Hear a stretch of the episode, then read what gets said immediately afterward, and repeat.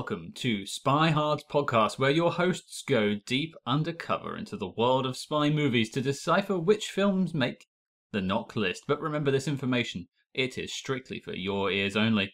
I'm Agent Scott. And I'm Cam the Provocateur. And Cam, I think it's time for us to go directly to the danger zone. Wait, that's the wrong film. Cue up the Kenny Loggins. go, Cam, enlighten us. What, what are we flying to this week?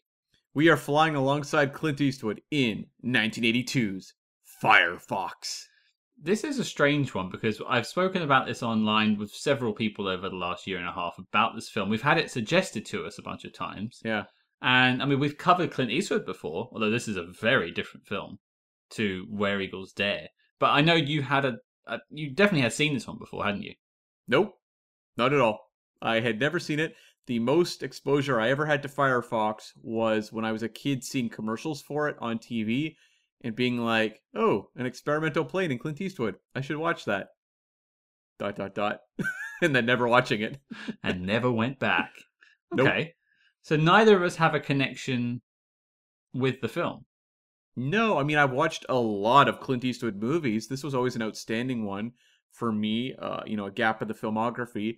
I had bought a copy a handful of years ago and just had it on my shelf and just never got around to it, largely because of the length. It was one of those if you have a night where you can watch something, it was like, uh, it's a little over two hours, uh, maybe something else. And so it just got pushed off. And uh, this podcast gave me a great excuse to, well, go ahead and actually watch it. That's one of the things I wanted to bring up in the episode, and that there was different lengths of this film and different releases. I know I've seen one version, but apparently there's a, a much longer version than what I saw. Wh- which one did you watch? The uh was it two hours and seventeen minute cut? So oh, you've seen yeah. more than me then. I've seen two hours and five. Oh, okay. So what the case here was the um, versions that came out. I saw the release cut, which was the one that played in theaters back mm-hmm. in the day in 1982 but there was so many complaints about the pacing of Firefox that Clint Eastwood went and did his own cut of the movie that was the version you saw, the 2 hours and 4 or 5 minute version. And then there was also longer versions made for um, TV as well as various home video releases. But yeah, I would have been the theatrical. So hang on, my version was the shortest version. Yes. This is the one they cut down after people had said it was too long and drawn out. Yes. Okay, we'll put a pin in that. Uh huh. uh huh. I have a question for you. If you look up Firefox in like the version that's available to you in the UK, like the Blu-ray or something, which version is it? Like, is it more common maybe to market the, you know, the two hour 17 version in North America versus the UK? Well, I rented it on Amazon Prime. Oh, interesting. Okay. So I, I don't know is the honest answer, but yeah, mine was two hours, uh, two hours and four minutes. I think was the exact time. Um, maybe we should compare notes. Yeah. Later in the uh, in the review about what we saw and didn't see. Yeah, I mean, ugh, that may be a little tricky, but I'm sure we'll stumble across at least a handful of moments. Hmm. For me, the version I was watching was it's from the Clint Eastwood DVD collection. So um, that would have come out a ha- you know handful of years ago. So I'm not sure if that's the de facto release that they would go to when it came to Blu-rays or the online streaming versions now. But this was what they put out. Um, you know, Warner Brothers put out on DVD, at least in North America, back I don't know in the early 2000s or something. Well, anyway, we're losing altitude fast. If you excuse the flying pun, let's get us back on course. Letterboxd.com synopsis. Here we go. Firefox, the most devastating killing machine ever built. His job, steal it. The Soviets have developed a revolutionary new jet fighter called Firefox. Worried that the jet will be used as a first strike weapon, as there are rumors that it is undetectable by radar, the British send ex Vietnam War pilot Mitchell Gant on a covert mission into the Soviet Union to steal the Firefox. Ba boom. By the way, I want to say Firefox, I'm sure in 1982 was a great title, but now if you Google Firefox, it's very frustrating. I mean, Triple X as a film was ungoogleable Yeah, for other reasons, more complex reasons that you'd want to delete your internet cookies afterwards. right. After about five minutes. or what felt like five minutes. Uh, yeah. Yeah, but Firefox, you search it on anything and it says, Do you want to download Firefox? You have to literally type in Clint Eastwood Firefox or Firefox 1982 to get anywhere near where you want to go. Yeah. Uh, yeah, it, it, it's strange. It's got a weird legacy in that sense. But uh, I do wonder if uh, Mozilla named their browser after this film. I guess uh who knows, right? I don't think anyone has ever asked that question, and we probably will never have an answer to it. Um, but that, that was a, a fine synopsis. It did a job. Yeah, yeah. I mean, it's very basic. Like, really, eh, when it, you boil it down, this movie, at least in my version, may have been over two hours long, but at its core, it's a very simple story. Yeah, it, it really is. But um, I'm keen to know because this is an Eastwood directed film. I know he had directed some other films before this point, but I think this is my first experience of an Eastwood directed film. Um, did you ever see like Unforgiven? Or I mean, he's made so many. You know, the Flags of Our Fathers, Letters from Iwo Jima. Um, I think I've seen Gran Torino. Okay, yeah, he directed that. Okay, I think uh, I, but I barely have any memory of it. And you know what I'm like with prestige films and things like that. I just don't, I don't watch them often. So let's just say this is my first experience with him. So can you tell me how we got to Firefox? Yeah, so for Clint, this was his ninth directorial effort. He'd started off in 1971 with Play Misty for Me, which is an amazing movie, kind of a early version of like the Fatal Attraction kind of film with um, Jessica Walter, the mother from Arrested Development, as a psycho stalker. It's a really entertaining movie. And he continued on from there. Uh, this was the follow up to 1980's Bronco Billy, which I haven't seen. It's in my Clint Eastwood collection, so I will get around to it at some point. That was my old nickname. Bronco Billy? Yeah, yeah. Mm. I can For imagine. other reasons. this was also his first film as producer. So he was working with a script by two writers, Alex Lasker and Wendell Wellman, and this was their debut effort. Um, Wellman had been an actor before, um, and Lasker hadn't really done much of anything. Yeah, I, I don't know the former, but the latter, Wendell, we will actually be speaking to later this week for a Spy Master interview all about Firefox. And he actually went on to work with Clint uh, more after this film as well. So we're going to dig into that as well. Yeah, I'm looking forward to that conversation. And also, Wendell Wellman, you know, in his acting days beforehand, in 1974 had started a movie called The Klansman, which is pretty much forgotten to time, but it was directed by Terrence Young, so we can talk to him about just being directed by one of the great Bond directors. That should be really interesting. I didn't even know that, but that's why you're the research guy. Yeah.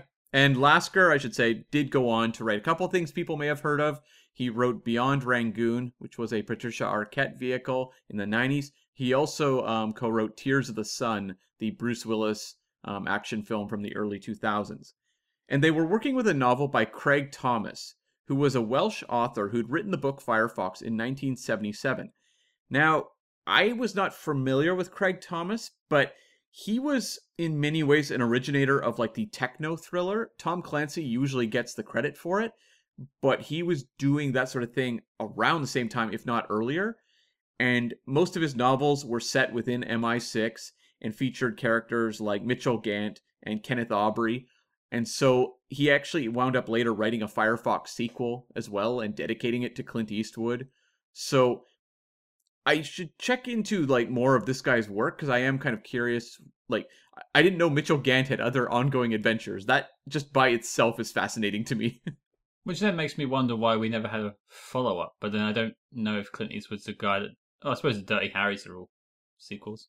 Yeah, Maybe he does do follow ups. Okay, yeah. not a lot though. Like the Dirty Harrys are kind of a rare beast. He doesn't tend to do many sequels or anything. So yeah. Um, and the story of Firefox was inspired by a real life Russian fighter pilot named Viktor Belenko who defected to Japan. And um, he, when he did that, handed over his uh, MiG 25 Foxbat fighter for them to study. So that was sort of the kernel of the, the idea that led to the novel Firefox. Okay, so it is somewhat grounded in reality, except for the whole speed and design and all that sort of stuff. Yeah, yeah. I mean, this Okay. one's a little more sci-fi um, when you're getting to like the brain reading kind of stuff. But yeah, Yeah, huh? But uh, yeah, we'll we'll uh, we'll link into that shortly. and of course the Firefox of the film was a mythical plane. Um, but they took many of the design cues from the SR seventy one Blackbird plane. Now, Scott, are you a plane guy? Because I am totally not. Well, I live next to an airbase, but I'm not what Cam would call an aero fan, although I don't think that name's ever stuck. or a, pla- a plane file. The, anything with file on the end is always a bit dubious, isn't it? It really is, yeah. I mean, there was the famous X Files, which is how I kind of stumbled across that term back in the Mhm. day. Was what they called X Files fans. But uh, beyond that, yeah, you're really um playing with fire with that term. Especially if you like cough or stutter or something. You're like, I'm a file. yeah. Sorry, what? Hello, police. No, no, I said Desperate Housewives file. I love Wisteria Lane. Don't arrest me. so this movie um cost 21 million dollars to make 20 million of it was spent on effects which is crazy like that's amazing 20 on effects alone. What was the total, sorry? 21 Oh, so wow. So the rest of the film was 1 million, including cast, and then 20 million on effects. yes That's that's staggering. I mean, this is 82. What I I, I did have a question for you, but maybe it, it I'll just ask it because we're here. Yeah. I'm not good with dates. You know this. Star Wars is already out. We've had Empire. Yep Have we had Jedi? we have not We have not. Okay, so effects, space effects are getting good. yeah But have we had Top Gun? we have not that's 1986 Hmm. So this is kind of a proto Top Gun, but it's a kind of a sci-fi-ish sequel to Star Wars in a sense, in terms of effects at least, anyway.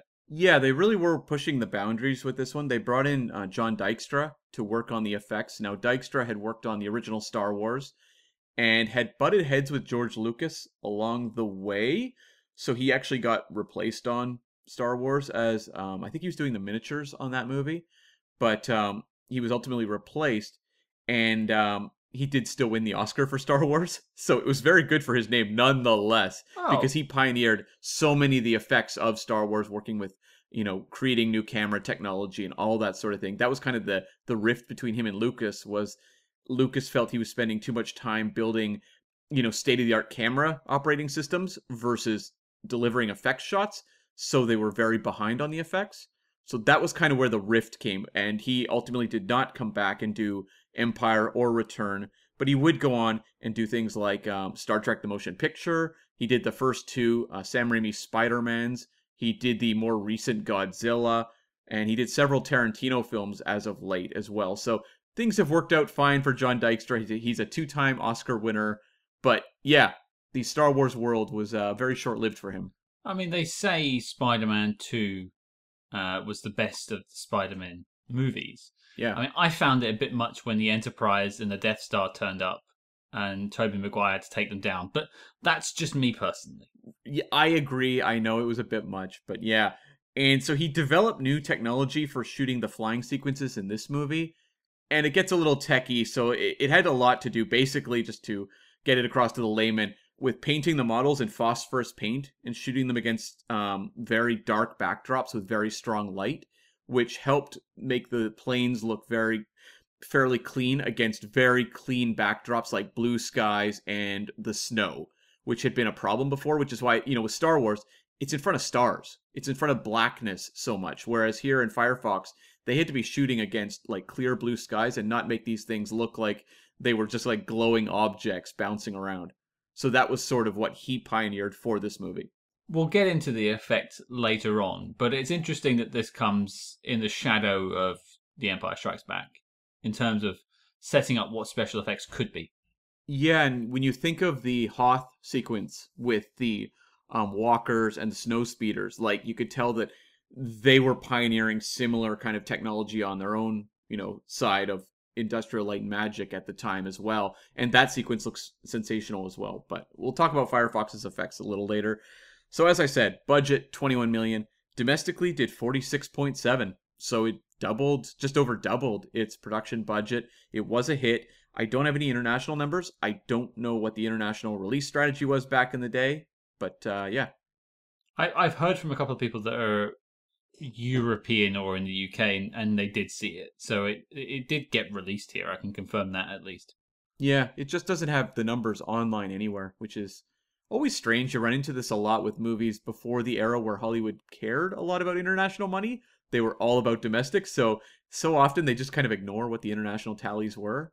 Um, I wonder if that had to do with a little bit of Hollywood accounting of like, don't worry, we don't care about that money. None of it matters. Meanwhile, they're just like quietly raking it in, being like, yeah. oh, so you'd say they don't they're not declaring it because then they can keep it. Possibly. That's a pretty smart move. There was weird percentage cuts though, where like I think it was China perhaps, where they only got 50% of what the movies made. So like there was different distributions in terms of what they got back from various countries, which is also why they cared less because when in North America they got far more money back. Eh, I suppose tax and stuff like that makes sense. I'm actually just genuinely surprised this film did so well. Not to not to knock on the film necessarily, it just it doesn't feel like something that's been around to me. It, yeah, it doesn't feel like the sort of spy slash sci-fi epic that people fondly remember. To me, kind of the same thing. I mean, I remember TV commercials um, and maybe like the odd person mentioning it to me, like, "Oh, have you seen Firefox?" No, I haven't. Okay, well, moving on. you know that sort of thing. But it's not. Uh, I mean, I guess I can say just in terms of, you know, British Columbia. You know, the people I've met along the way. Not many bring up Firefox. Well, it's not even the first uh, spy film people bring up when you mention Clint Eastwood. No, You'll get Where Eagles Dare. You'll get the Eiger Sanction, which is the other one I hear a lot. Yeah. This is not one I've. I mean, as I said, people did mention it to us on Twitter, but it, it, we hear from people on Twitter all the time, like, "Hey, do sneakers?" or "Hey, have you done Mission Impossible yet?" No, we haven't. But this is not one that uh, it's come up two or three times, maybe.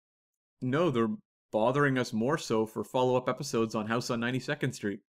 They, they want the uh, one of our dinosaurs is missing House on 92nd Street crossover that uh, that you're currently writing. Is that right, Ken? That is correct. That is what my other pandemic project is. that that should never see the light of day. it probably won't, no mm. matter how hard I try. the top three for this year: number one was E.T., number two was Tootsie, starring Dustin Hoffman, and number three was An Officer and a Gentleman. Um, yeah, three pretty established films right there. Which is ironically how we met. Um, I I bust the door down, picked you up, and you just took my hat. I carried you away. Love lift us up where we belong, Scott. That's a that's a cracking film. To be fair, I, I didn't think that film came out this year, so this is a quite a big year with ET as well. That's uh because this is the post Jaws era, isn't it? Like this is where you get the blockbusters now and the big films that people remember. Yeah, it's the fun days of like them really just like rolling the dice on what could be a blockbuster. They're like, well, this has big stars and it costs money, so hopefully people show up to it. Versus now where everything's couched in, will audiences know what this is? Like, is this a recognizable IP that we can market to them or remake or, you know, that sort of thing? Back in those days, they're just like, I don't know, kid and an alien could make some money. Clint Eastwood wants to spend 45 minutes in a cockpit? Sure, let's see. Yeah, why not? Let's throw some money at those effects and hopefully people show up. So uh, it was a fun world to look back on. I'm sure at the time though, if you go through like uh, film critic writing, they're like, "This is it. This is the end of movies." And I remember, you know, there was a lot of writing at the time that like Top Gun was ending movies. Like this is one of the worst things that's ever happened. You know, the MTV movie basically. Well, you hear like um, Scorsese and like Ridley Scott just saying, "Oh, it's all crap now. It's all content," which I to a degree agree with. Yeah. Because I think a lot of stuff that like Marvel, for instance, is pumping out is utter dross. Uh, like Hawkeye, I don't care. I genuinely don't care. Um, but I think there's at least some imagination in the films at this era. I don't think there's as much imagination now. It doesn't feel like it, or it's a different type of imagination you're getting in those days, where people really are starting from a blank page and being like, "How do we create a world here?" Versus how do we adapt a world or how do we you know just kind of feed into what people want from this world so it's a little more fun to go back to i find i don't know in like 30 years if people have a great fascination with going back and watching MCU movies. No, or they'll binge them. Yeah. They'll watch Iron Man 1 to 3 in a day and be like, ah, I guess that was okay. Yeah. Yeah. And they couldn't tell where one begins and the other one ends. So, at the worldwide box office, we know the international numbers were apparently invisible, but it didn't matter. This movie was a hit, so it landed at number 15 between the Richard Pryor comedy The Toy and the cult fantasy epic The Dark Crystal, a movie that terrified young Cam and his sister back in the day. I watched that recently because I was going to try and watch the Netflix sequel. Yeah. I think I did watch Dark Crystal as a kid. I think I seem to recall seeing it, but um, I, I wasn't that uh, fond of it when I went back to revisit it. I hated it with a fiery passion when I saw it as a child because it was so horrifying to me. I was just like, that was an unpleasant experience. I did not enjoy that at all. I watched it a handful of years ago with my uh, then roommate. She was a huge fan of this of that movie. It's one of her favorites, and I enjoyed it a lot more on the revisit than I did as a kid. That's fair. I don't think I was in the right mood for it at the time, which happens a lot with me, unfortunately. But back to the positioning, it, it only doubled its box office. It's surprising that it was 15th without even this international number that we'll never know. For me, it's just like nowadays films do a lot better to get to 15th. Yeah. Um it's just like the mega grossers, right? Nowadays where Yeah. also let's just account for ticket costs. Uh how much did a ticket cost in 1982? Uh nowhere near the $20 I paid for a ticket to Spider-Man No Way Home. How much? $20. Flip. That's a lot. I'm lucky I Uh-huh. have one of those like movie pass things where you just get unlimited tickets. That's a no. I couldn't deal with that. Uh, Well, to be fair, it's usually about ten pounds here. But what's the conversion? Is it two to one Amer- Canadian dollars to pound? I don't think it's quite 2 to 1, so I think it would probably be for the conversion would probably be something like 17 or 18 dollars, right? But did you see it in like IMAX or something? Uh, so we saw it in the AVX room, which is not IMAX, but they charge extra to sit in that room. And then they also had 3D. My f- most loved thing, which is every Marvel movie, they force 3D glasses on you in North America, and it it looks like garbage because the whole movie's set at night. I I still don't get this. And uh, if if you want to cut this cam, that's fine. But like a small tangent here. You, every time we talk about films that you've gone to check out, especially MCU ones, you're like, yeah, I had to see it in 3D. That is just not a thing here. I was looking at the Spider-Man No Way Home listings, and there was one 3D showing the whole day on the day it came out because no one goes to them here. I'm genuinely surprised they force it on you there because no one no one goes to 3D films here. Yeah, if you want to see it on the good screens with the good audio, it's going to be in 3D when it comes to a Marvel movie. And I didn't pay that to see Shang-Chi or Eternals. I just took the smaller rooms. But Spider-Man, it was such a big deal that we decided to just go for it. But yeah, the whole movie's set at night and 3D is dingy and ugly. So it was frustrating. But, you know, just getting back to Firefox, you just compare what a ticket to Spider-Man would have cost now versus what a Firefox ticket would be it kind of makes sense why movies like this land quite high on the list because the idea of a movie making it over 100 million in those days it happened but it was kind of a rarity that people got really excited about A Star Wars or something like that. yeah yeah E.T. Yeah.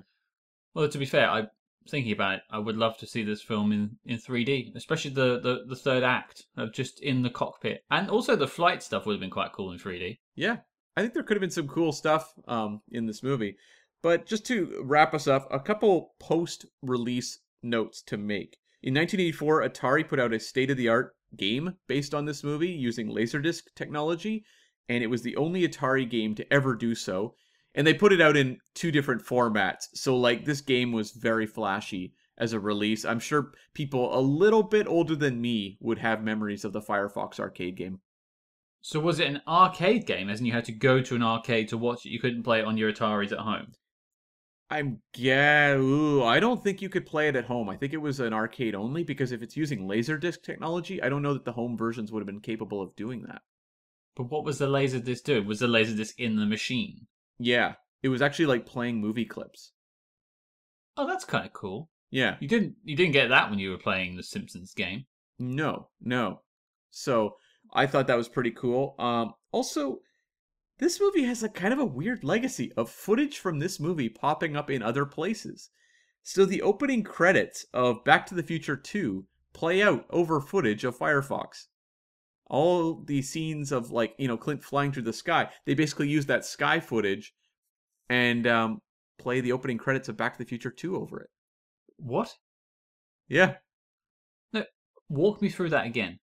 The if you watch Back to the Future 2 Yeah.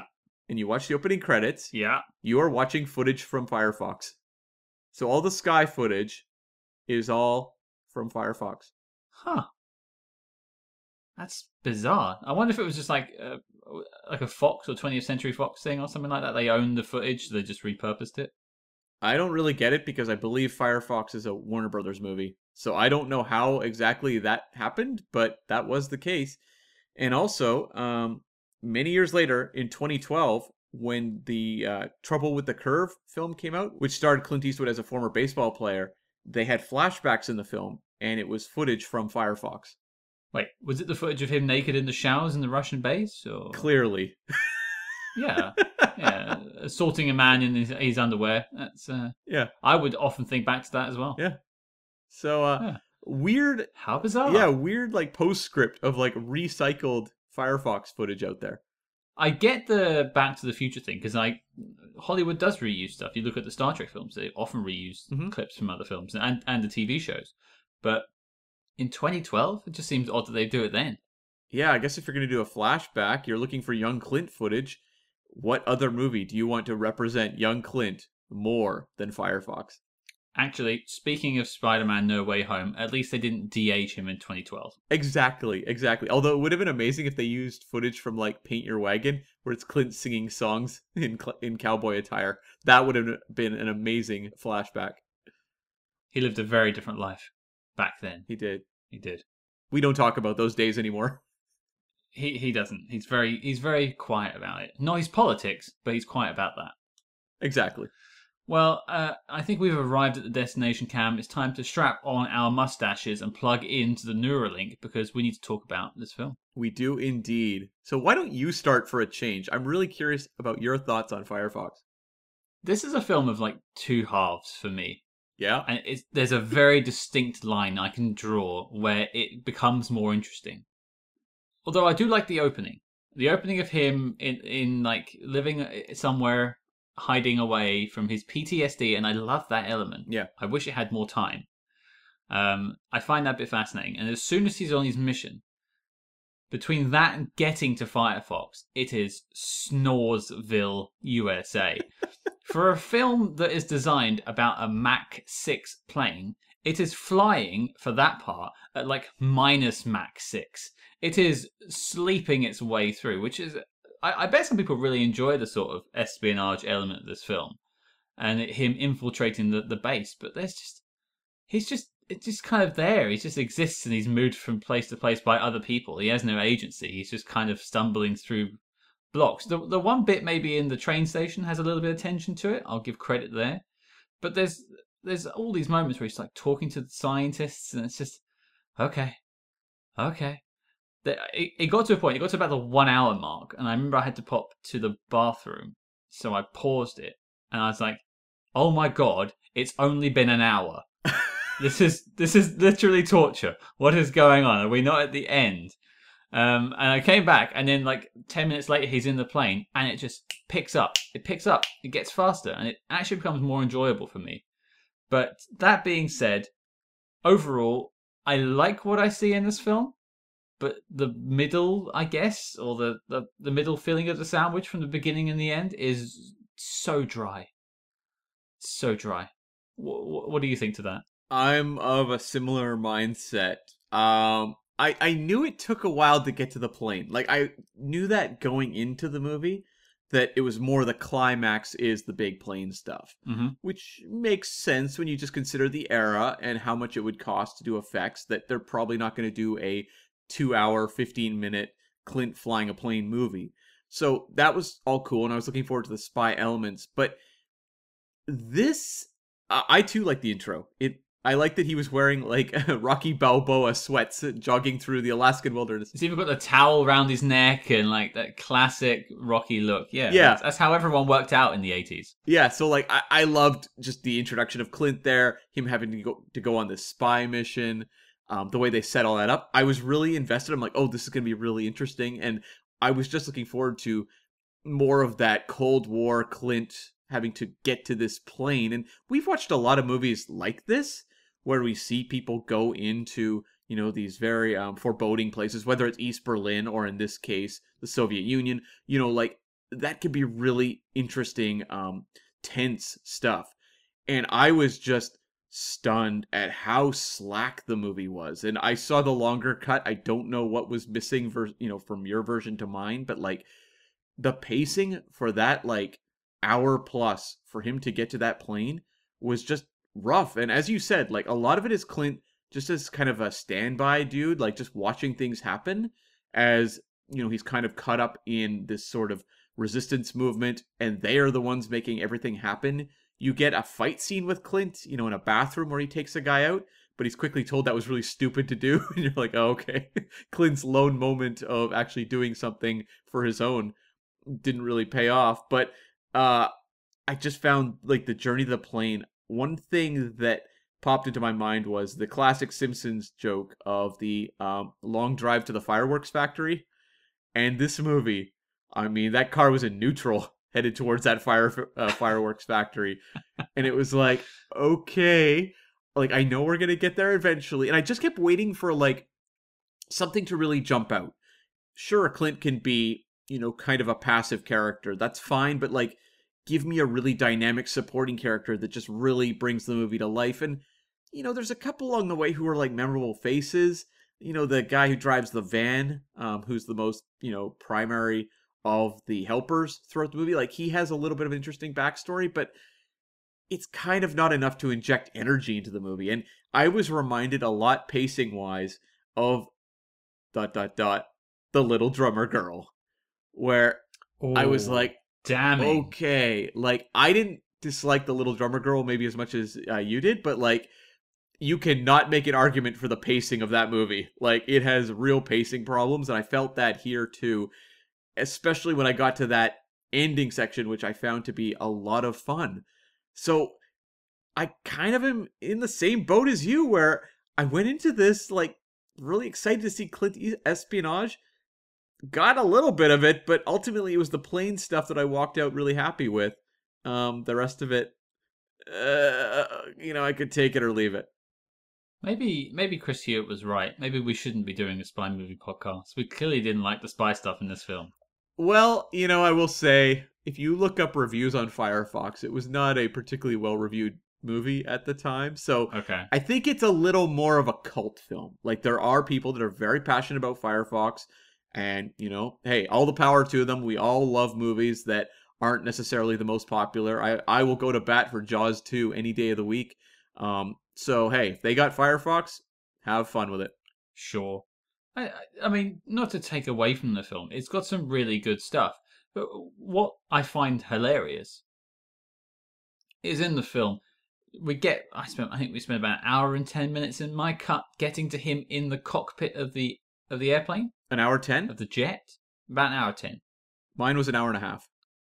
So that's our twenty minutes right there. Yeah. You had more dull espionage. I really did. I had so much. My hands were full of it. I, I, I couldn't hold it all. It was so much. yeah. Um, well, actually, before I get to that bit, let, us talk about the espionage. Yeah. Good. This is why we're here, and we don't often talk about the spy stuff in these reviews sometimes. And I think it's it, it's a disappointment. We should focus on it because we're talking about spy films here.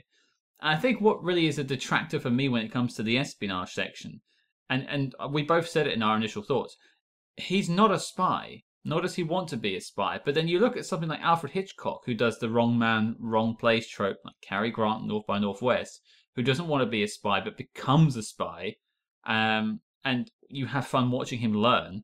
Whereas Clint Eastwood here is is told he's doing it wrong and just kind of, uh, I don't know, guesses his way through it and has panic attacks. Yeah, you never get a sense of a guy who's really getting better as he goes through the movie. Like he seems really awkward going through the customs, you know, Mm. when he's entering the Soviet Union. And he doesn't really improve much from there. Like, there's just all these scenes of him being confronted by guards, you know, show us your papers. And, like, scenes like this, we've covered movies like this. We're going to cover more in the future, where there's, like, so much tension in these moments, where you, like, feel the character just, like, you know, just quaking in this moment internally, but having to basically act their way through it or bluff their way through it. We saw it in Bridge of Spies, too, with, you know, Tom Hanks. Argo.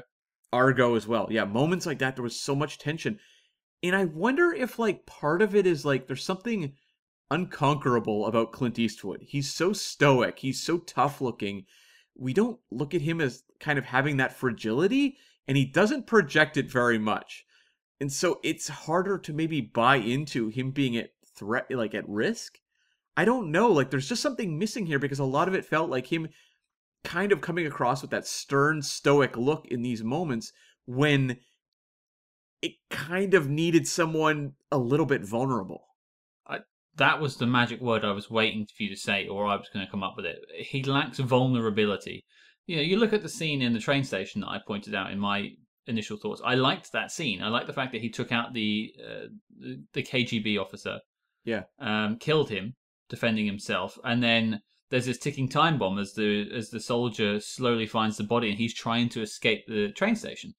But even then, when he's up against a guard, like, oh, maybe we should call the ho- hotel and check who you are, he doesn't look particularly scared. They, he's got a bit of like a sweat on, or they've sprayed some water on his face. But like, I don't know. There's there's nothing to me that feels like he's ever in any danger. Yeah. So I know he's going to get to the plane. I mean, it's on the box art, but I know he's going to get there. So this is just kind of an inconvenience for a little while. Well, like imagine if they made Firefox now. Let's just say this version never existed, and in 2021 they were going to make, or you know, around this time period they were going to make Firefox. If you cast someone like a Matt Damon, you would buy him as a pilot, but you would also buy more of the vulnerability. Like he has that, you know, just that ability to give off the sense of like feeling frightened or concerned or scared or anxious in a moment like this whereas like clint that's kind of his thing like that's the iconic element of clint in all these westerns he did the dirty harry films. He is this kind of hard-edged guy. You don't get that sort of vulnerability until like later in his career he seems more interested in that with stuff like million dollar baby or the bridges of madison county there are movies where he is kind of put in danger. Play Misty for me, a movie I referenced earlier. But in a movie like this, he just he seems a little too tough. You know, he just seems a little too hard edged to face off against a lot of these, you know, guards who look like people he could like just break over his knee. Yeah, maybe, uh, and and and then the other problem is as well when he's not in these moments of tension, he's just traveling. Yeah. He's on the bus, he's on a plane, he's on a train, just waiting. And there's no tension at that point. You're just waiting for him to get to the next plot point. And that's dull. And you so you have this I mean for you it sounds like you had about an hour of it. I had 40 minutes of just watching him grunt some words. I, and I sorry Clint Eastwood fans out there. I, I like Clint Eastwood. I don't consider myself anti Clint Eastwood. He just didn't give me anything in this portion of the film. But he gives me stuff later. Yeah. But yeah, just like the ability to create that sense of tension through the espionage elements, you know, that really did for me hurt the the pacing of the movie and just like the intensity because you can have a slow burn film. Like I I enjoy a lot of slow burn um movies. I think of like Wages of Fear or Sorcerer, films like that that pop to mind where it takes a long time setting up the scenario, but when the scenario actually starts to play out, the action scenario, it's so tense because you know these characters so well. You're so grounded in this world that you're just like on the edge of your seat. Whereas here, like, if you're gonna spend 90 minutes for me as a like slow burn setup for this big action finale, I want to know this Clint Eastwood character really well and have a real sense of his internal life, and I just don't get that. I think the film thinks it gives it to you with the sort of the, the Vietnam flashbacks when he's a Viet Cong and he sees that Vietnamese girl get napalmed and stuff. I think that's what the film is telling you is enough, but it's not really. Yeah, like I like that angle. The PTSD angle I thought was Yeah. really effective, and they got some really genuinely effective moments, like that shower scene you touched on earlier. like that was a really well done moment and um just like the concept of this character carrying these sort of demons from his past on a mission like this i liked it really good idea it's just that like they feel like these like little islands for the character where you have these ptsd moments but you don't really get a lot of the character himself just in a moment to moment basis Which I, I think is probably a limitation in Clint Eastwood. He's not known to be a particularly expressive person. At least in my, at least where I've encountered him. Right. But he knows his strengths, and I just wonder if this doesn't play as much to his strengths, especially where it's a very passive role being carried from place to place. Or maybe it's the other way around. Maybe he is the perfect actor for this role, but he's not the perfect director for this film. That's also possible, yeah. And he couldn't bring the tension out in those scenes that we wanted to see. And of course, you, you've already said that there's a history of problems of editing in this film. Maybe it just wasn't edited very well. Well, it's also like interesting where you have a couple years before this movie, you have um, Star Trek: The Motion Picture, or as many called it, the Motionless Picture, which was this effects-driven kind of blockbuster that people sat through and were just bored out of their minds watching back in the day because it was so slow. And I wonder if there was like a similar element to that here where it's like there are state of the art effects in this. This is a very expensive movie. They are showing the audience things that they don't really get to see very often, if at all. And it's just taking its sweet time to get there in the same way that Star Trek the Motion Picture does. It's the long ride to the fireworks factory, and it's like when it comes to movies like this, you generally want a really strong sense of pace. That's something Star Wars and Empire really had strong, uh, strongly established, and it's just kind of lacking here. And obviously, this is a different type of movie than Star Wars and Empire. I don't want to relate those two things as say they're the same thing, but like when it comes to sort of effects driven spectacle on a big budget level, I think audiences have a certain expectation.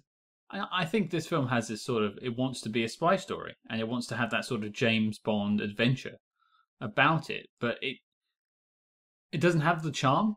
Yeah, there's a moment where he's looking at his um, counter, that little device they give him, the communications gadget, and it says like 007 on it. And I was like, oh, I see what you're doing there. That's something I noticed. I didn't read any full reviews of the movie, but I just kind of looked at some blurbs from the era. And a lot of them made James Bond comparisons. And they said, this is no James Bond film. And so it's like interesting that in the 80s, they were looking at this being like, well, this is clearly supposed to be a James Bond riff, which I didn't really get the sense of other than a moment like that. I would have said it's more of a Cold War thriller than what I would consider to be your sta- your standard James Bond blockbuster. Uh, Well, I think that would be the case if it wasn't also hanging its hat on all these big, expensive effects. But it wants to be this big action film, which is is James Bond's mo. So it wants to have a little bit of that, and it wants to have a little bit of like the the man who came in from the cold.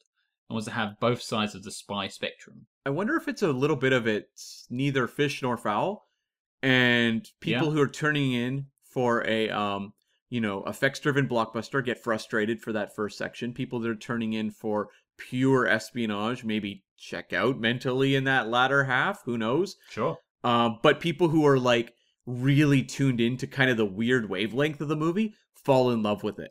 I wonder if it's a little bit of that. Like you and I are big fans of Star Trek: The Motion Picture, a movie that bores a lot of people, but there's a weird energy that movie gives you that you can't get anywhere else. And maybe for people who are really big, you know, proponents of Firefox, they get that. And it took me five viewings and a viewing in the cinema of the motion picture for me to finally get on board. And I don't think I'm going to revisit Firefox any more times than the two I watched it for this podcast. Yeah, what was it like the second time? It was actually easier to watch the espionage stuff because I knew there was an end. Right. Like I knew, okay, don't worry, two more locations and he's on that plane, talking to the airplane, having a Neuralink, all that weird sci-fi stuff which I want to get to. Um, so it was actually easier because I knew there was an end to it, and so it actually felt like a more of a complete arc for the character because at least then I, I- I wasn't expecting any more. I knew that that part was done, Yeah. but I don't think I would go back again. But I um, what I want to do, Cam, is I want to take us over to our likes. Yeah. You know, we we kind of we haven't trashed it, but we've really spoken about our, our main dislike of the film, which is the pacing. But let's talk about things. frustrating. Yeah. Yeah, it was definitely that's that's the perfect word, frustrating. But let's talk about things we did like. And I did brush on this before, but I did like the PTSD element. Mhm. I, I I think that was a nice thing to acknowledge. It it was called something else in the film. Um, delayed stress syndrome. Sure. Uh, maybe that was an old term for it. I don't know, but it was interesting. I, I I almost would like to have seen how that really affected him more instead of just having these like panic attacks, which is I'm sure a, a proponent of PTSD. There are other effects it can have, and I would have liked to have seen how that affected his spy mission more. Yeah, like a little more of a psychological profile on the character, which we don't really get. Yeah, that would have been really cool. Um, I I liked what they gave us because PTSD wasn't a term being thrown around in 1982, um, especially in pop culture. But I I thought it was a really good angle for the character. It gave me something.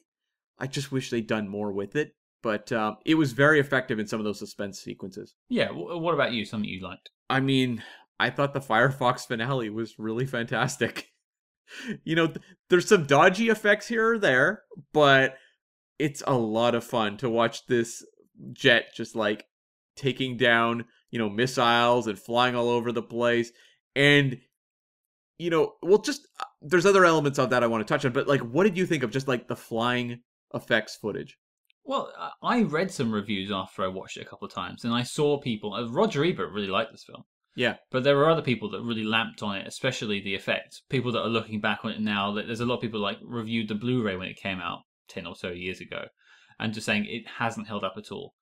I somewhat disagree because I think if you look at A New Hope, it looks a bit wonky in stages, but it was you know it was of its time. This is 1982, and they spent 20 million on it. I think a lot of it's on the screen, and I think you can see it. Yeah, like there's the odd shot of the plane moving where you go like, "Oh, that's not quite right." Hmm. But that's the case for like every movie of that era. You know, like Star Wars probably has held up the best of, you know, that sort of group. Um some of the Star Trek movies have actually held up very well as, you know, as well, but again, they have the benefit of being filmed against like black sky, you know, like space. So that makes a difference. But this one I thought it was a lot of fun and just I don't know. I look at movies like The Last Starfighter or, or you know some of the other um, spectacles of that era, and like even if the effects are a little bit wonky, they still have an energy and a fun to them. And I didn't think this one got overwhelming or exhausting. That's something that does happen in some of those 80s practical effects movies where they just become like exhausting, basically demo reels of effects that get really loud and kind of obnoxious. That never happened here. I thought it was all cleanly cut. Clint is a director who makes pretty, you know, pretty well refined films, um, whether you like them or not. Like, there's not a lot of mess to his movies, and I thought the effects really came across quite cleanly in this movie.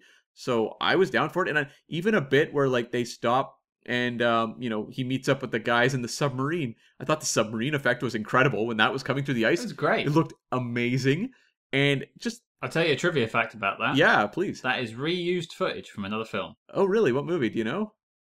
I've forgotten. Okay.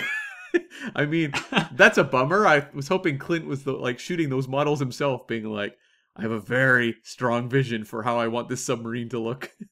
Sorry, what's your Clint voice again? Just, I don't really have just, one. just so I can hear. No, I wasn't even doing one. I just kind of lowered my voice a little bit, but I don't. Yeah, I don't know. Maybe I'll pull it out just randomly at some point when I quote him or something like that. But I don't have a set Clint voice. Sure, but I, I do agree with you. I think the the submarine turning up was was really fun. It was actually one of my highlights of the film. Um, just them having uh, a little bit of fun and like the you know, the whole Operation Harmless, where they set out tents and and wave at the Russian MiGs. It's a lot of fun, and also like the tete-a-tete with the Russians in the the base that he's flown away from, and like the first secretary of Russia calls him and like politely asks him to bring the plane back, and it, it's this is just sort of fun stuff. And, and then you've just got Clint Eastwood. He hasn't got to physically act. He's just sort of it's like head acting. It, it, there's a lot of face acting going on in that helmet. It reminds me of like you know actually a lot of the Star Wars films. Funnily enough, like you know Red Leader checking in, you know, Uh-huh. Red Leader standing by, all this sort of stuff. And it's it's 45 an hourish minutes of that, and it, as you say, doesn't outlive its welcome uh, at all. So I, I I'd love that bit. It's actually my next like. So good choice. the Star Wars elements were very strong with this one.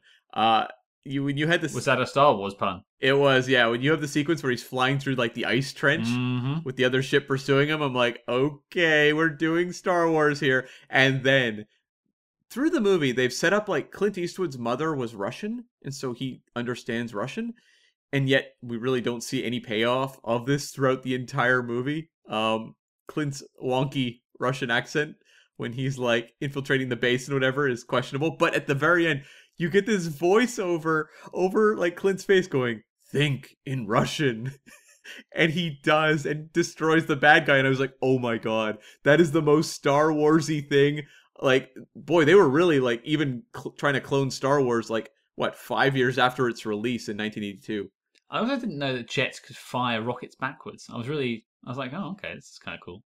i rewound that because i was so confused how that happened i was like wait what and then i yeah saw that it fired the rockets backwards i was like oh okay i guess that's a thing with these experimental planes Sure. Yeah, I, I- genuinely thought he would do like a loop the loop, come behind him and, and shoot him like you get in these sort of fighter pilot, pilot films. But um, no, I, I think all that, uh, much as it is like an homage to Star Wars, it's not too heavy handed where you're like, well, clearly this is Star Wars. There's moments like he's got that little scanner that looks like it's straight out of an X Wing, even like the way his cockpit is.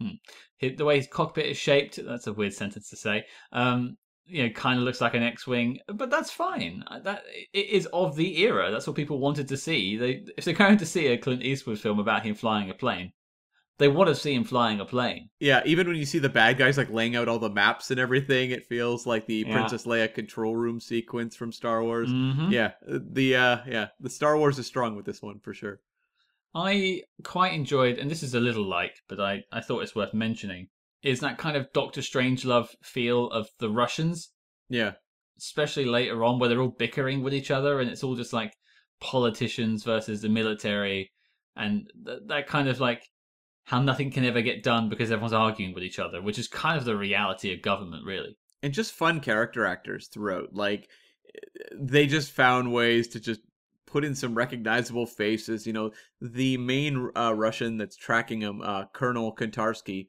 um, is played by an actor named um, Kenneth Colley, who the name probably won't grab anyone, but he was Admiral Piett in the uh, latter two original Star Wars movies, Empire and Return. He was the guy that got promoted up through the ranks as Vader kept killing all of his minions. So by the end, he was like it was basically him, Vader, and the Emperor standing side by side. So it was just fun to see that guy as the Russian tracking Clint. And there's just so many faces throughout this movie. You have Ronald Lacey popping up from um, Raiders. You know, he was in that. He's the guy whose face melted at the end. You also had uh, Wolf Kahler, who was um, also in Raiders, the big blonde guy. So again, just so many recognizable character actors who, when you plug people like this into your movie, the movie will be better for it.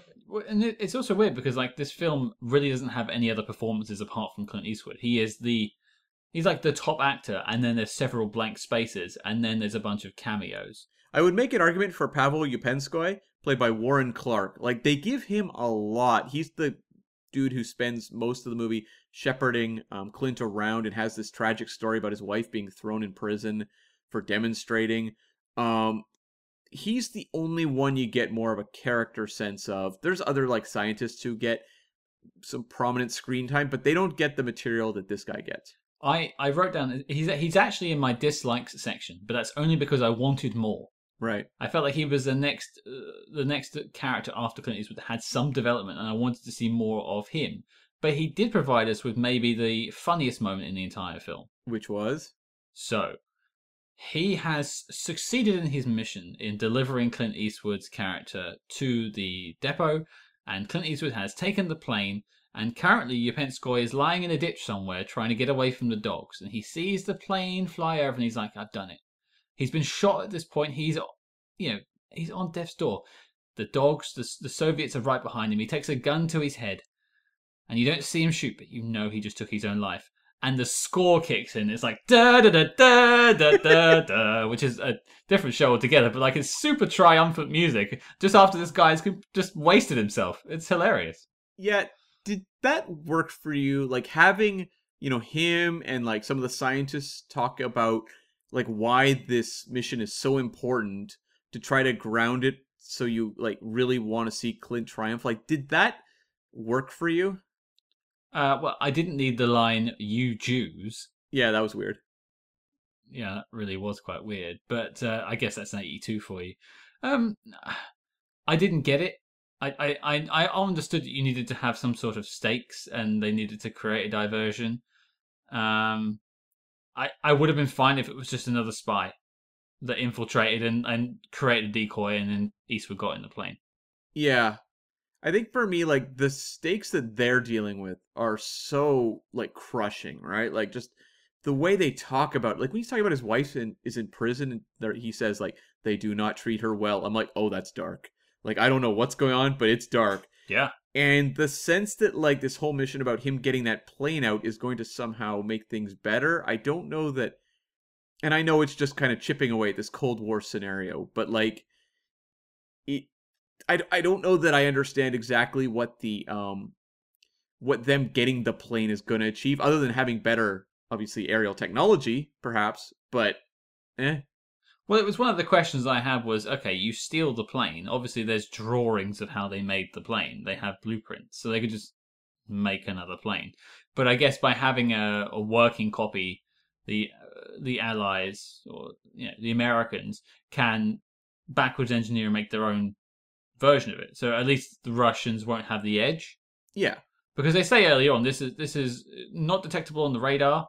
It's Mach six, that's super fast, and it's it has a capability of doing international uh, intercontinental ballistic missiles (ICBMs) that we call them now. yeah, of delivering nuclear missiles f- from a very long way away.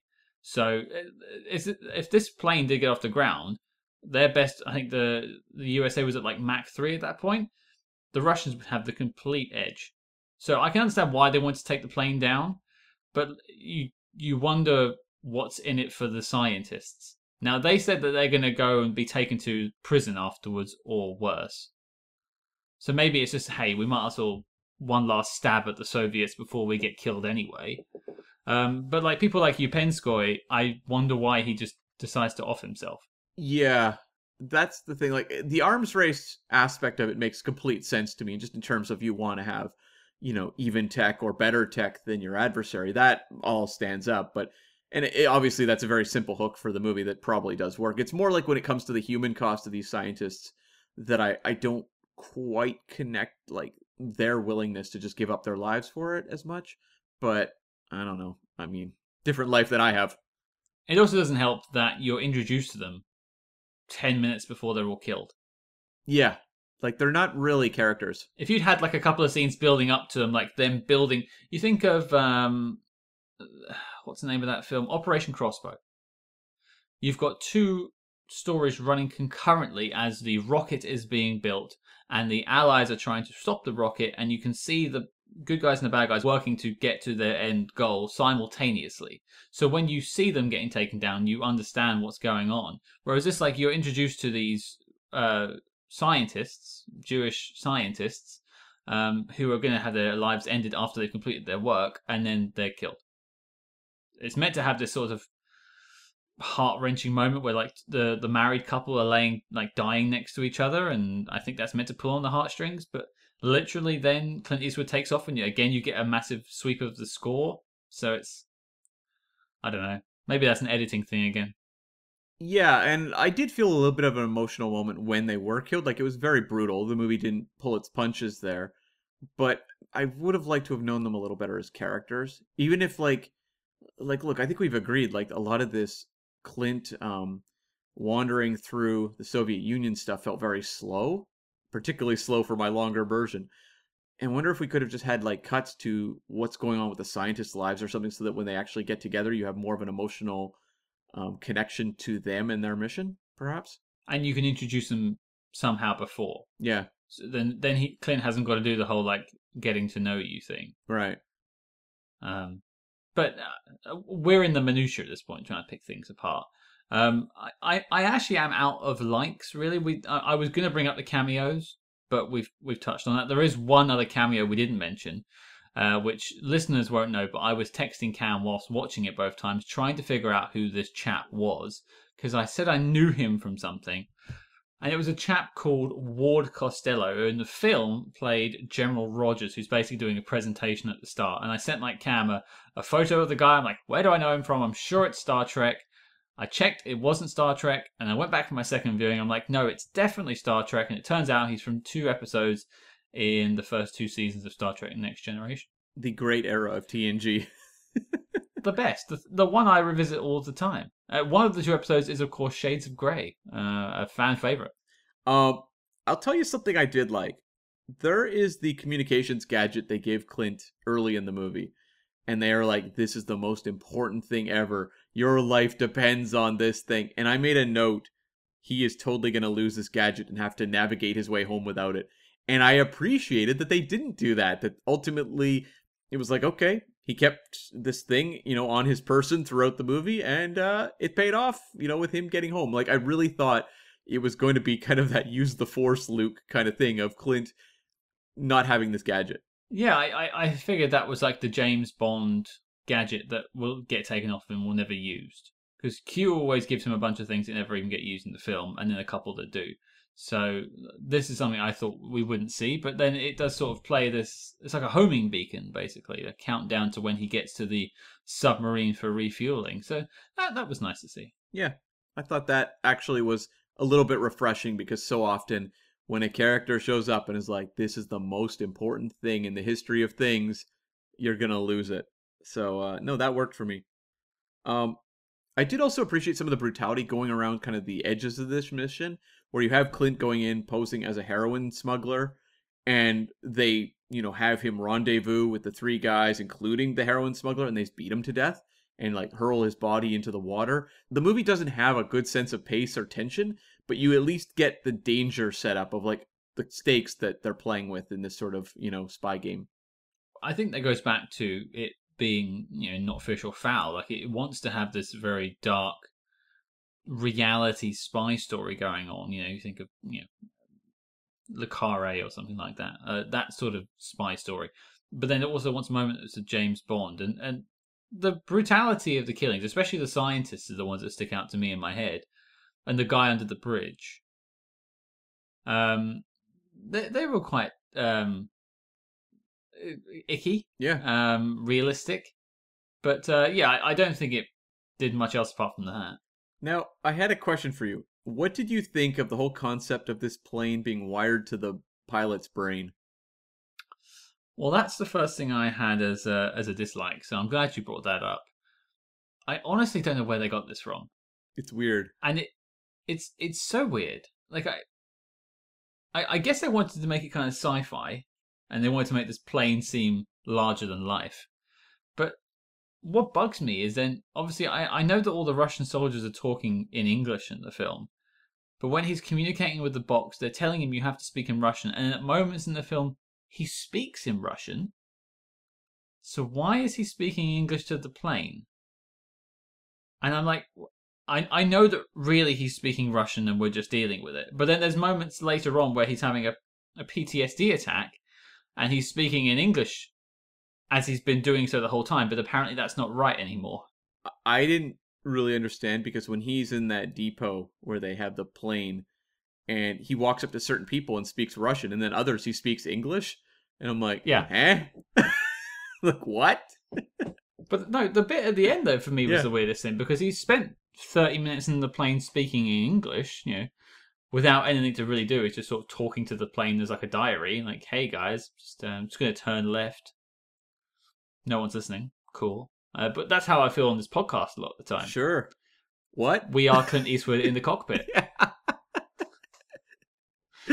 Maybe we're talking Russian. Maybe that's why no one listens. Mm, maybe, maybe. Um, yeah, like the brain thing. The way they set it up, I mean, it's so use the force, isn't it? Like it totally is. Yeah. I don't know that like it pays off in a way that made sense. Um, like I don't know, like he shot another plane with a missile. Uh, I don't know.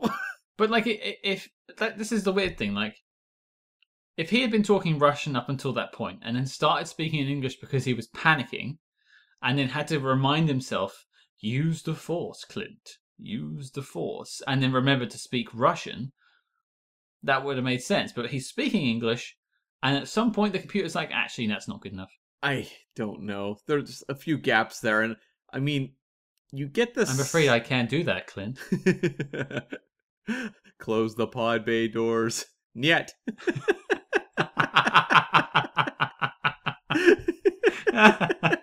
yeah, like Good stuff. you have this whole thing about Clint set up early on, as I said, where his mother spoke Russian, and so he knows Russian. You don't get that sense through most of the espionage stuff. And clearly, it's like this block for him because the fact that you have that voiceover at the very end saying, think in Russian, to me means that he's never thought in Russian the whole movie. And that's the moment where he breaks through and does it. But then, like, what? How was he flying the plane? Wasn't that the whole point? That it had like a neural interface where he had to fly it with his mind. Because they're saying in the in the presentation at the start when they're talking about the capabilities of this plane, it's like imagine what it's like to have a a plane that could always hit its target because it's connected directly to the pilot. Yeah. But he did all those maneuvers leading up to the point where he's in the dogfight with the other uh, Firefox. So I don't, I don't get that.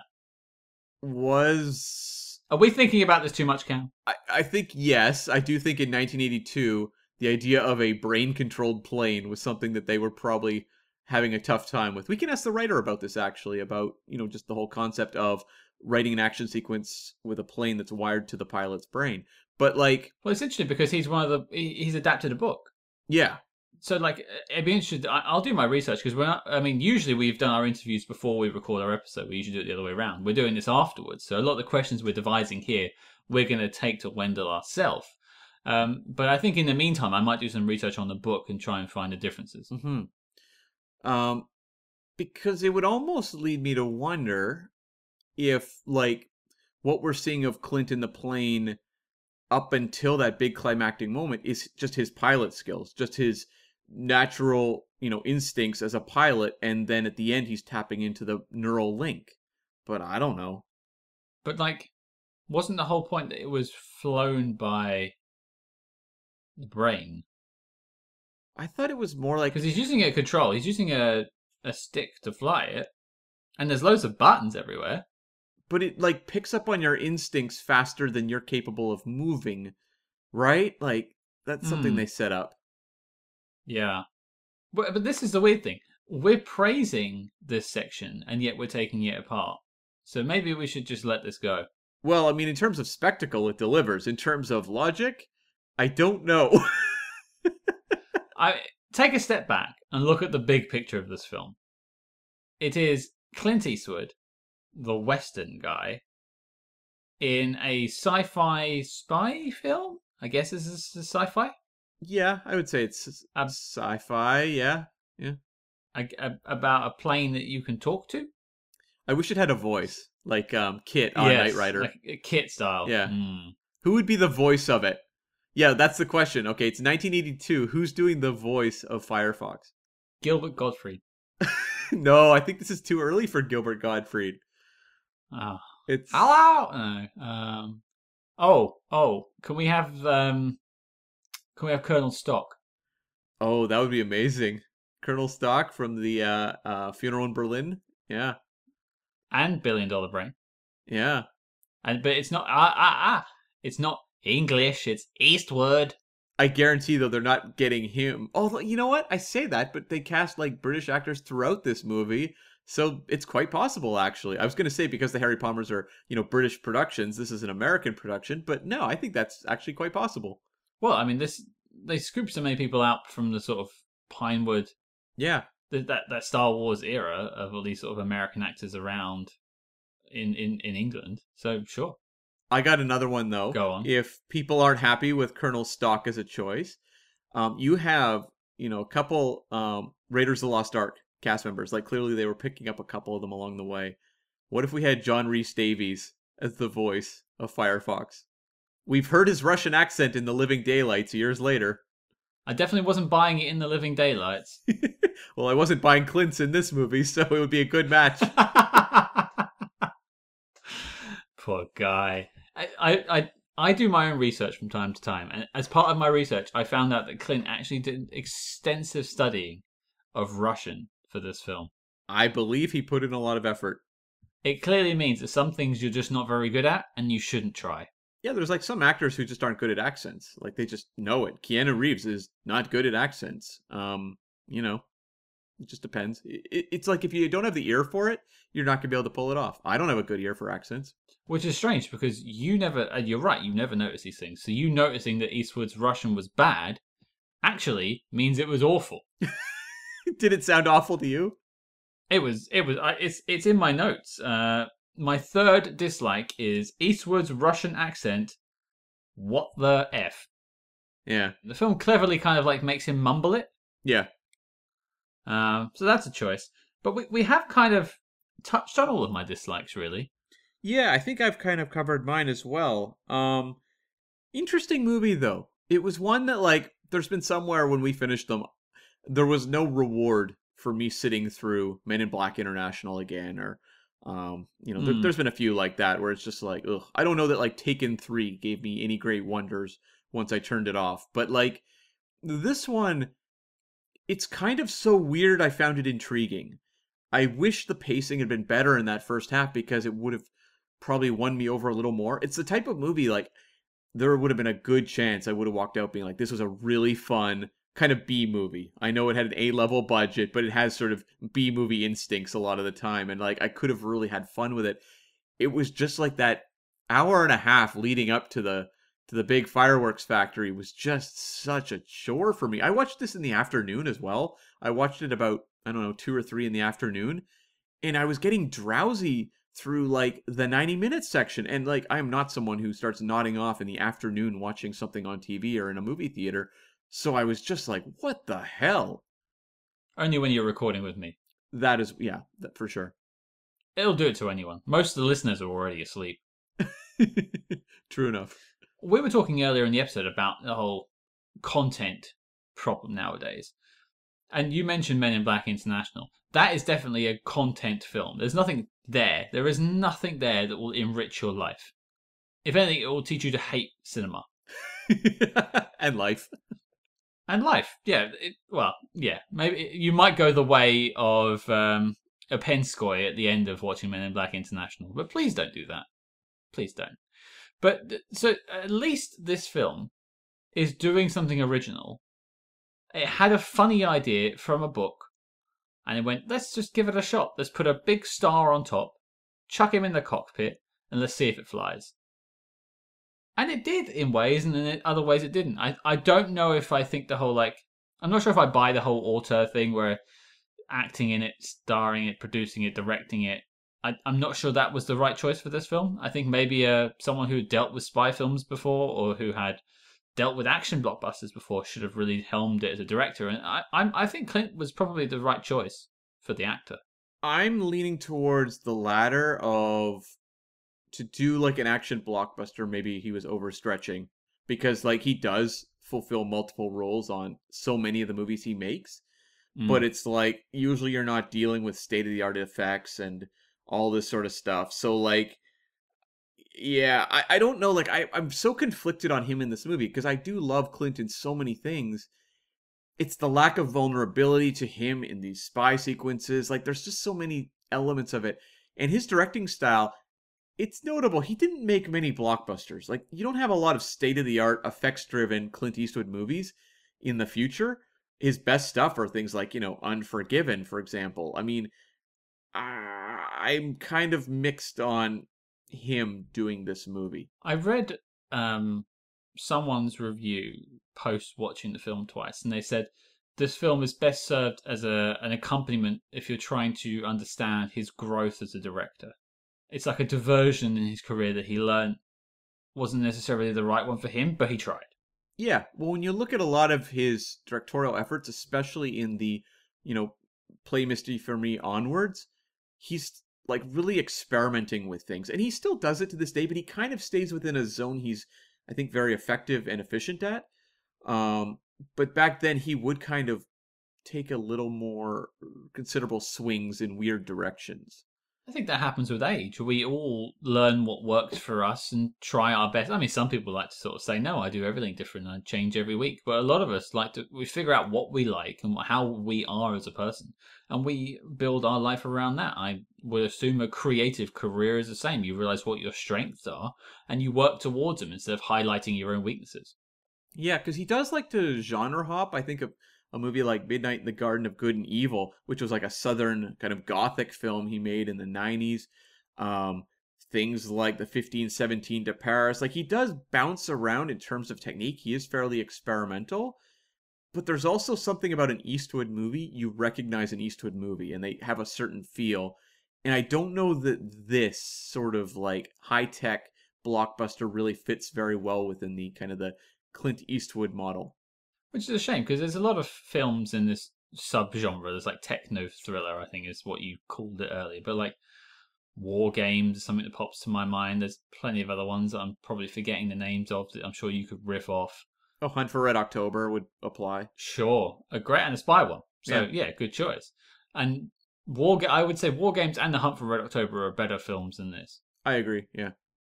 Um, I, I so I don't know whether this was the material, which I will we will take to the writer himself and, and we'll inquire about that, or if it was the wrong director, or if Clint was the wrong actor. It just didn't work at times. Yeah. And it's that middle section of the film. I think that's the problem with it. That really weighs it down. I think you can forgive the wonky effects to some people, although I think the effects were fine. Um, you can forgive a lot of that if the middle section was a bit breezier. Yeah.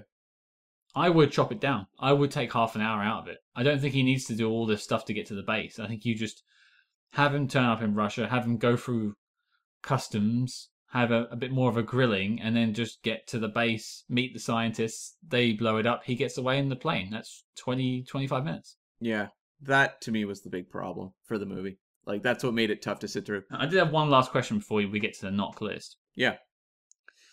There are four books in the Mitchell Gant verse, the, the, the GCU. Do you think that this film could be effectively remade today and be better? Um, probably. Um, yeah, I think there would be a way to do it now for sure.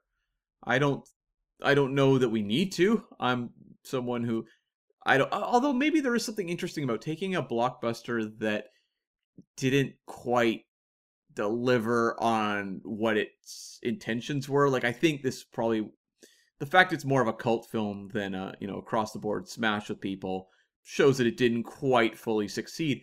I think there's something more interesting about remaking a movie like that where you know there's a little more room for variance as opposed to remaking something like Psycho or something. You know that is just like why bother? So perhaps I don't know that that'll happen, but there is also a Firefox Down uh, sequel book, so there's material to make multiple Firefox films. No, there's two more after that. Yeah, yeah. So, um, so there's there's material, there's content. People like content. There's franchise there. Um, I would, I I think it's worth doing. I think you could have. You said Matt Damon earlier. I, I would go maybe a bit younger, but I think you could have a lot more fun with this story. Um, I, I, I would like to see because we've said this before on episodes, and it's actually something you've said. Is people keep remaking good films? Why don't they remake bad ones? Bad ones with good ideas, yeah. Which I think that's this, right? Is it bad? It's it's sort of more mediocre than bad, but I think like it has interesting elements that would be fun to see tackled again. But that's the thing. We're we're like a genre expert, right? We talk spy movies every week. Right. If if I showed this to my mum, for instance, it would bore her socks off. it it hasn't got the mass appeal. Yeah. And she, I think she likes Clint Eastwood. I think. Yeah. I even think she would have trouble watching this film. I think if you remade it, it, it could have more of a broad appeal. Yeah, and a little punchier just in that early section as well. And the effects would look better.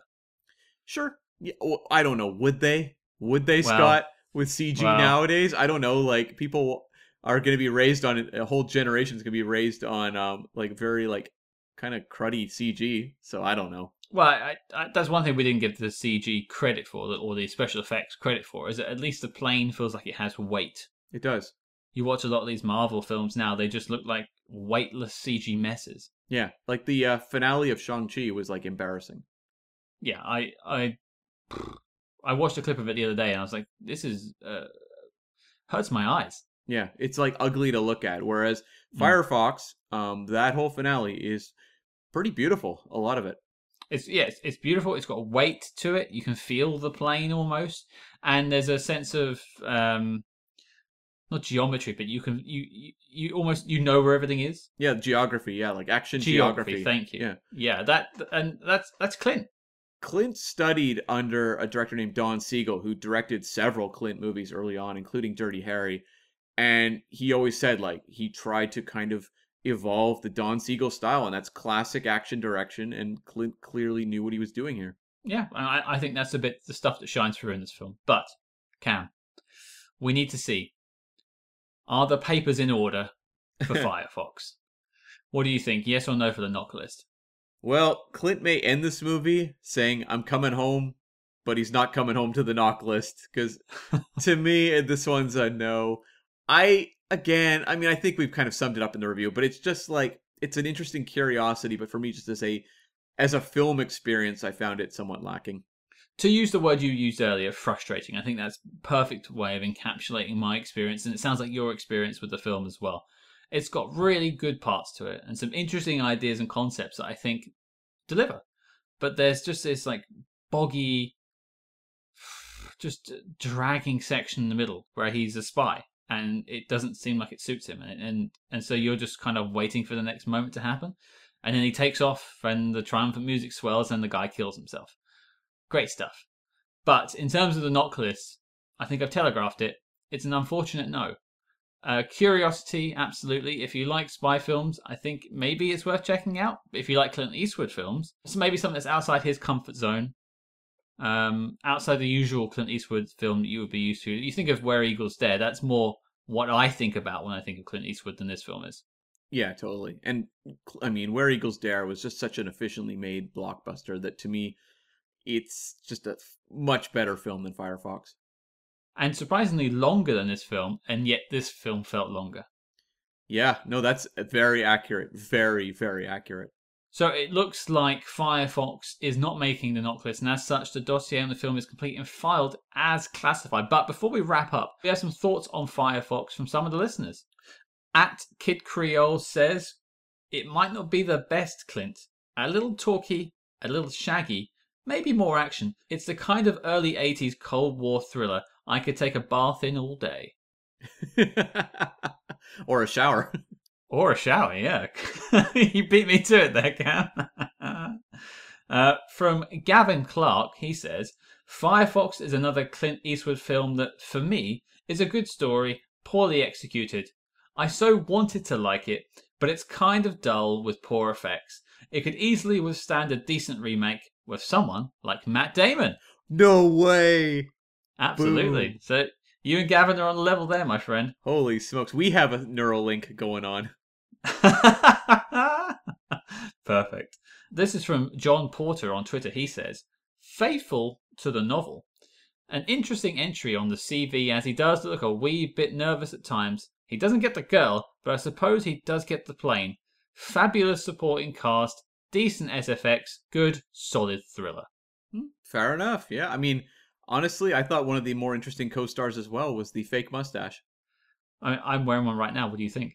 True. Yeah, not bad. Not not quite Clint though. You're not quite a No, Clint level. I, I never could be quite Clint, to be fair. None of us could. Uh, we we have tried. Clint would never be doing a movie podcast. Can you imagine? no, I can't. I really can't. Hello welcome to Spy Hards Podcast. Uh, actually, the funny thing with Clint, and, and you said this, this this is a throwback to Where Eagles Dare. We did this in 2021. Um, great episode. Check it out if you have a chance. I'm sure we'll put a little link to it below for you. Um, they had a lot of dialogue for Clint Eastwood's character, and he asked specifically to strip it out. He wanted less to say and just wanted to exist in the scenes or just give uh, shorter, snappier answers. And that seems to be the way that works for him because he does the same thing in this. He doesn't say a lot, but he's very efficient with his words. And I think that's a credit to him. I think he knows his strengths. Definitely. I mean, that was always kind of the strong, silent mode was what really, you know, worked for him on screen. And I mean, you see that in Firefox as well. So thank you everyone for your thoughts on Firefox, and we'll announce the next week episode on Twitter a little bit before, so we can get your thoughts on that too. Which leads me on to Cam. What are we doing next week? We are tackling 2005's Triple X State of the Union with Vin Diesel. Oh, sorry, nope, correction.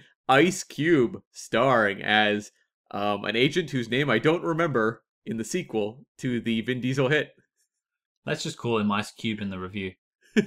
sure. I mean, I think we referred to um, uh, Xander Cage as Vin Diesel a number of times, so I think that's not uncommon. I mean, we pretty much referred to Clint Eastwood as Clint Eastwood throughout the Firefox review, anyway. I don't think we ever said Mitchell Gant. I don't think so. I don't think I did. No, no, I think I said it once in the intro.